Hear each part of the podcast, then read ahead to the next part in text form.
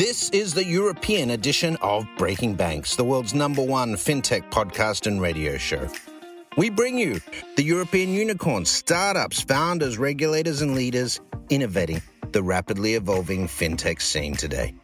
A truly localized podcast with both English and local language content with some of the world's most well known hosts and influencers in the fintech sector globally.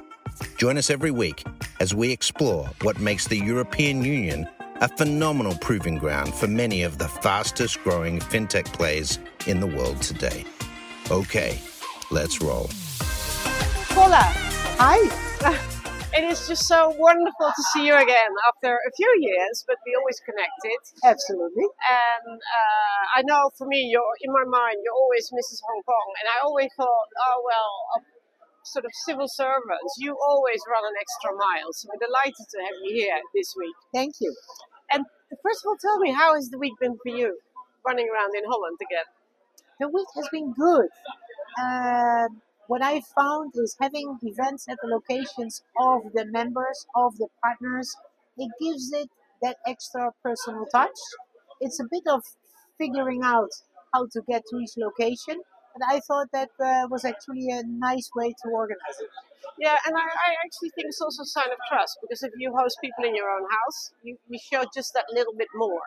Totally. Which brings me immediately on to the Hong Kong FinTech Week because that is drawing people into Hong Kong and you're Yeah. welcoming us over there. So before we dive into the, the, the, and gives me a little bit of background. What can people expect if they go to Hong, Hong Kong FinTech Week? I think Hong Kong FinTech Week, um, uh, for the first time uh, uh, after COVID, fully uh, live again. So we hope to host around 35,000 uh, people for that week. There are five tracks. Uh, the one of the main features is the global fast track competition. So there's uh, we will have the finals, and the global fast track. Apart from a competition, is also a major business matching between fintechs and corporates. So I hope um, everybody will come for that. Yes, absolutely. And then tell me a little bit more because there's also Singapore FinTech Week, there's Hong Kong FinTech Week. Um, why would Hong Kong be the preferred destination if I'm a fintech? I mean, obviously, if you want to be a global player and you're in fintech, you have to look at Asia because that's where the innovation happens, True. particularly in payments. We know that, True. you know. I think what we see very much, uh, we see Hong Kong and Singapore as complementary, right? From Singapore, uh, you serve Malaysia, Indonesia, uh, Thailand, Vietnam, and the Philippines, so 600 million. From Hong Kong, companies serve consumers and businesses in uh, mainland China, Korea, and Japan. So I think these are really two complementary cities. They tend to be in the number three and four spots of international financial centers. Um, and one a, a testament to the good cooperation is that the fintech weeks are organized uh, just uh, the one after the other. Yeah, so you- could actually do both. You could do both. Yeah. I would advise everybody who's in the uh, process of thinking about Asia, visit both places. Yeah. Talk with uh, talk with companies and and uh, form your own opinion. Yeah. Really complementary. Yeah, absolutely. And uh, give me a few examples because I know, uh, having been to Hong Kong, that some great companies are founded there. But for the people from Holland who are particularly interested in fintech, you know, can you give me an example of a success story? If we see there are a couple of um, uh, there are three u- fintech unicorns. One being Airwallex, and the other one being ZA, Also based here. also based Oh, here. fantastic. Yeah, I love them. Uh, Very there's. ZA International. Uh, there is also with uh, an office in Hong Kong is IBM. Yeah. So I think uh, many companies are there. We have helped uh, with our team Feedzai, uh, a big anti anti um, anti fraud company from Yeah. Portugal originally. So I would say a lot of um, if you're a fintech and you want to conquer Asia, you're going to be in Hong Kong and in Singapore. And in Singapore. So, the elephant in the room. Yes. We're friends, so I can talk to you about it. But literally, I mean, if I was a fintech and I had little money to spend, and you would say, come to Hong Kong, immediately, just because of the media, I would think, yeah, but what if I then build something and it's connected to China and I come back and everybody's against me? I mean, how would you point this? I would say um, so far, you know, uh, financial services is the bedrock of the Hong Kong economy. 22% of GDP. At the same time, also, Hong Kong plays a very, very important role for Beijing. Hong Kong is where uh, mainland Chinese company learn international business 1.0. Yeah. So it's seen as a conduit to go for SME, SOEs, state-owned enterprises to go international.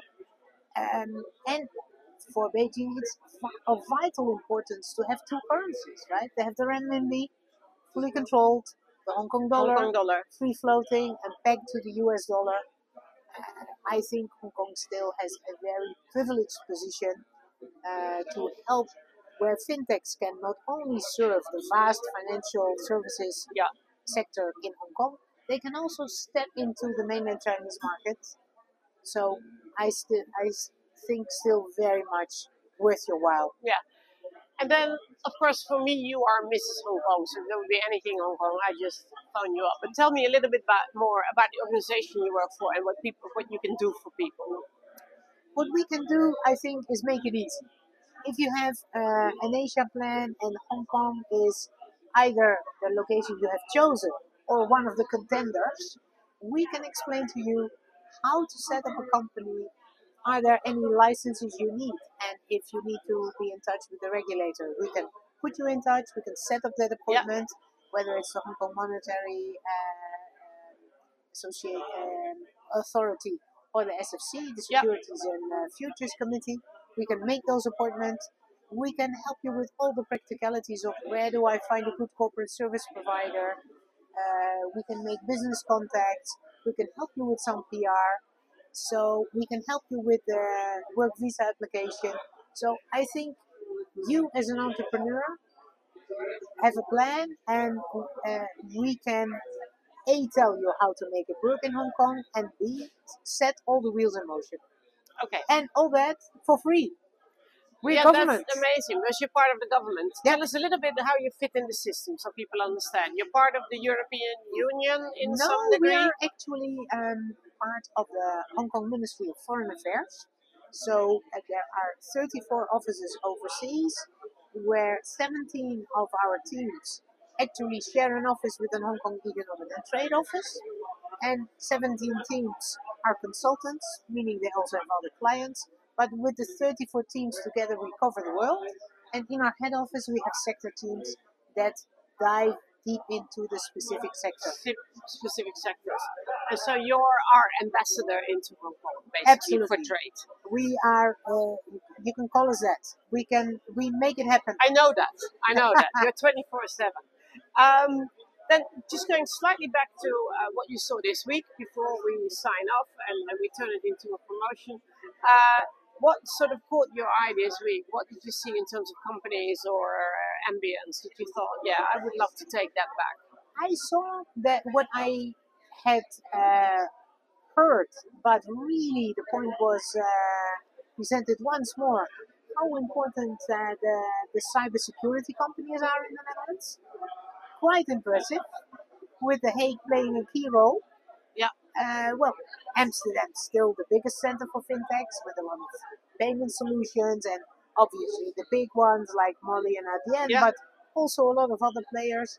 And um, I see a very vibrant uh, fintech ecosystem with uh, also the the mentioned suggestion from the uh, Netherlands Foreign uh, Investment uh, Agency to maybe do something about uh, Netherlands Hong Kong FinTech Bridge, which would be, I think, an excellent idea. I think a good idea. And then finally, we talked a lot about funding as well, because funding is uh, has become tougher. It's not necessarily a bad thing. Um, are there also funding opportunities for companies? Like if I have an Asia plan and I go to Hong Kong and I go to Hong Kong Week and very often it's easier to have a local funding partner for your local outreach. Are these opportunities that you can help with as well? There are a lot of funding opportunities, but you know, Conny, how it is. There's money, but how do I get in touch with the money? Well, exactly. Yeah. We see a lot of. Um, uh, I always suggest to companies if you see anything that looks like a competition, take part. Yeah. Because you'll invariably catch the eye of investors, right? Yeah. Another very successful formula is to enter into an acceleration program.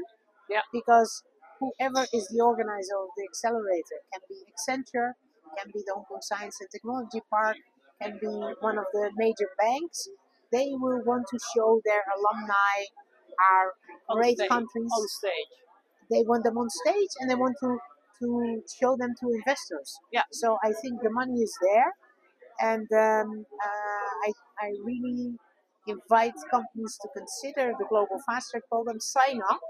You'll be on the radar of the corporate partners, and consider Hong Kong FinTech Week because you get a chance to talk to investors. Yeah. You're taking the words out of my mouth, but I wanted you to finish off with sort of encourage to grow uh, the scale companies to sort of join your uh, virtual contest.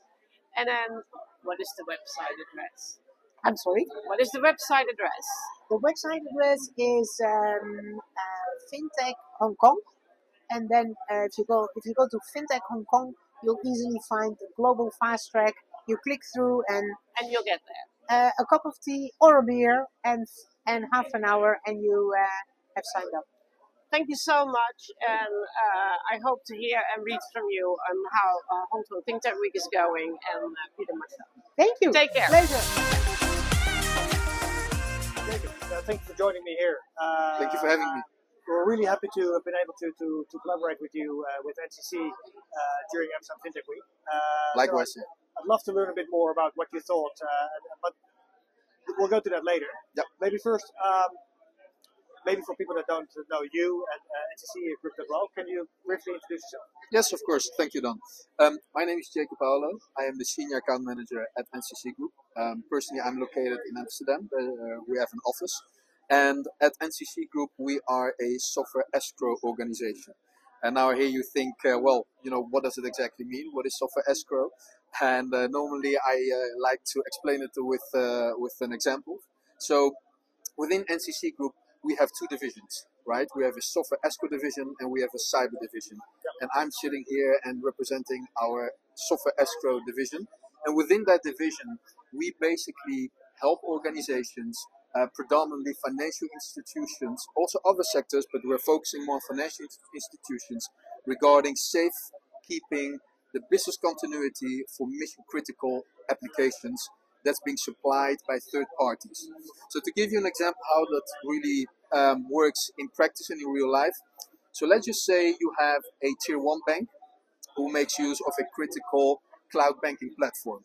And they have outsourced the development and the hosting of the system in the cloud. And there is a third party supplier who makes the maintenance, who do all the updating, and make sure that everything runs smooth sailing. Um, now you have to ask yourself as a tier one bank, but what happens if something happens with my software supplier? What if the, the scale up, for example, doesn't get their Series B or Series C funding? What if they go insolvent? What does it mean for our business continuity? Can we still access our data? Can we still access our application? Are we then able to keep um, uh, our internal stakeholders and external stakeholders happy? Because it's a critical solution. So all those questions arises once you you know um, uh, outsource the services to a third party, and that's exactly where NCC Group services come in. We make sure that we provide the bank with the assurance that should something happen with the software supplier, uh, a third party software supplier that is, that they have a all the correct software materials such as the source code, maybe the cloud environment, the data, but that they also have the knowledge required in order to access the application, to maintain the application in the event that the supplier is no longer around. And is it, does that go as far as, let's say, version management as well of uh, different uh, sets of software? Because, for example, would the, the current version be corrupted one way or the other that you could somehow revert back to an older version? Or uh, and do you have kind of protocols to actually sort of look at the whole process end to end to safeguard indeed, you know, that you can uh, sort of deploy the software in any kind of situation? Yeah, that's a good question. So in terms of version management, indeed, uh, we have our own proprietary um, technology whereby we manage the, serve, the version of the software that we've received from the software supplier uh, and also to um, advise the end client, being the financial bank or financial institution in this particular case, to say, hey, um, be aware, dear financial bank, uh, financial institution, the, the, escrow deposit is now out of date, for example, three months. Let's just make sure that we reach out to the software supplier and to receive an updated version for that. But likewise, also not only beneficial uh, NCC services for financial institutions such as bank, for example, but also um, for fintech organizations such as startups and scale-ups. Because more often than not, when you're a startup or when you're a scale-up, you want to attract, you know, those big uh, tier, you know, one or two, two banks because they look good on your resume, they look good on your on your portfolio.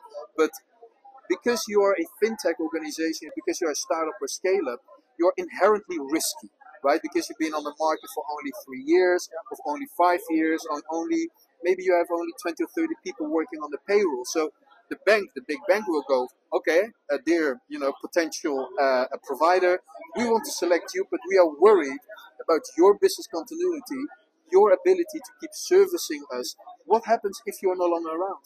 So in this particular case, we then work together with the fintech, uh, with the startup or the scale up we work towards a solution that they can provide to their you know potential financial client, a bank for example, so that the bank is reassured and can take more risk and working together with the fintech organization. Yeah. So and do you actually see that that works in practice? So this de-risking concept, do you see that it sometimes is a really requirement for a financial institution to actually start working with a smaller firm?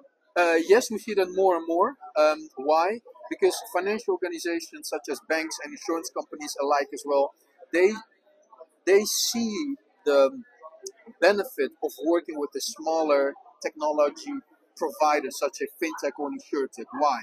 Because the fintech organization, a scale up or startup, will you know run faster for the client. They will have you know a higher satisfaction requirement, for example, and therefore you know that can contribute to a better service offering from the startup or scale up to the bank. A second component why a bank might consider a startup a scale up is also financial financial uh, competitiveness, for example, right?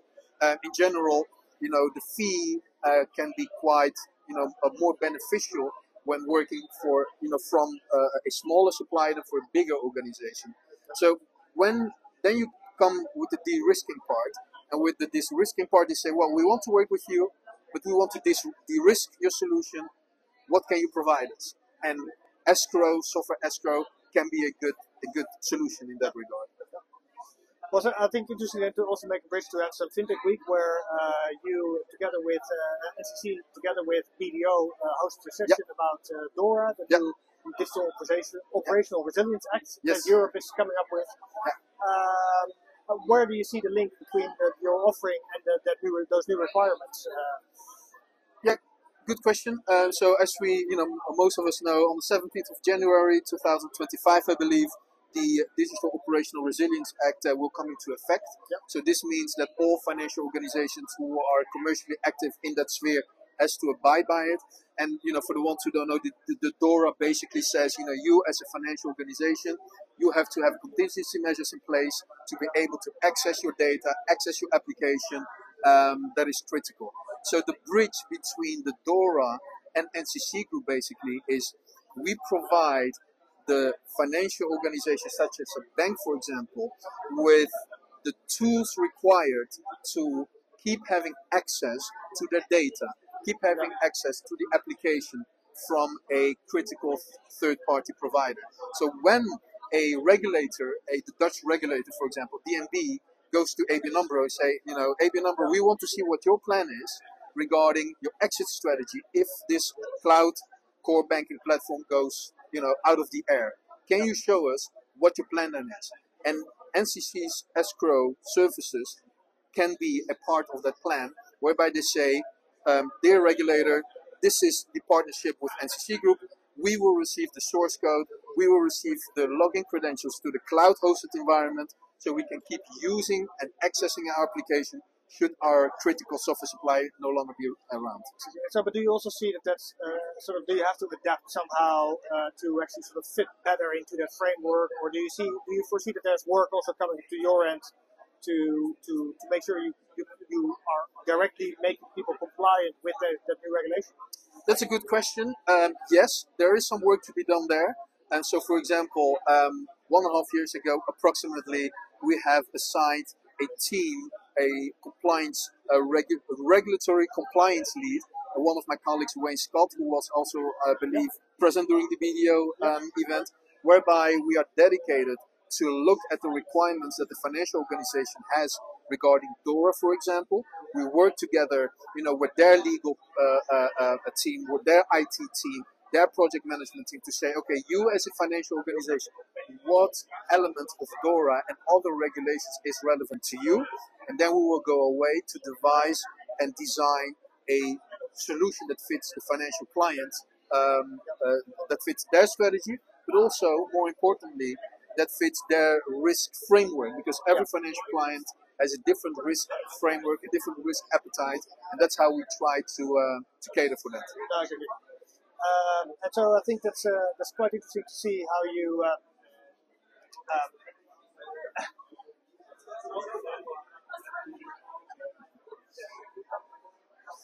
um, so de, Maakt knip wel uit. Lang dan. Uh, ja, iemand, heeft- iemand stil op de telefoon. but, uh, but so, but the interesting part, is I think that that um, uh, so I think it's great to have been able to, to host this session together with you because I, I found a lot of people were really happy to learn much more about this new regulation Yeah. and as well as the solutions that you could provide for it.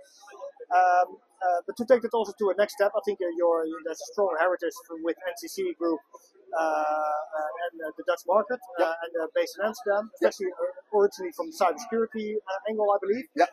Um, yeah, how do you see your presence here, and how do you sort of see the, the collaboration with the ecosystem? Uh, uh, how, how, do you see NCC Group growing much more uh, in Amsterdam and, and looking Oh, yes. for partnerships? Yeah, no, definitely. Uh, I mean, we started on this journey to be, you know, more involved in the fintech community around uh, two, two and a half years ago, I think, when we also joined Holland Fintech, to first of all understand what their objectives are, understand what the sentiment is within, within the community, and only then to see what added value we can bring to the table.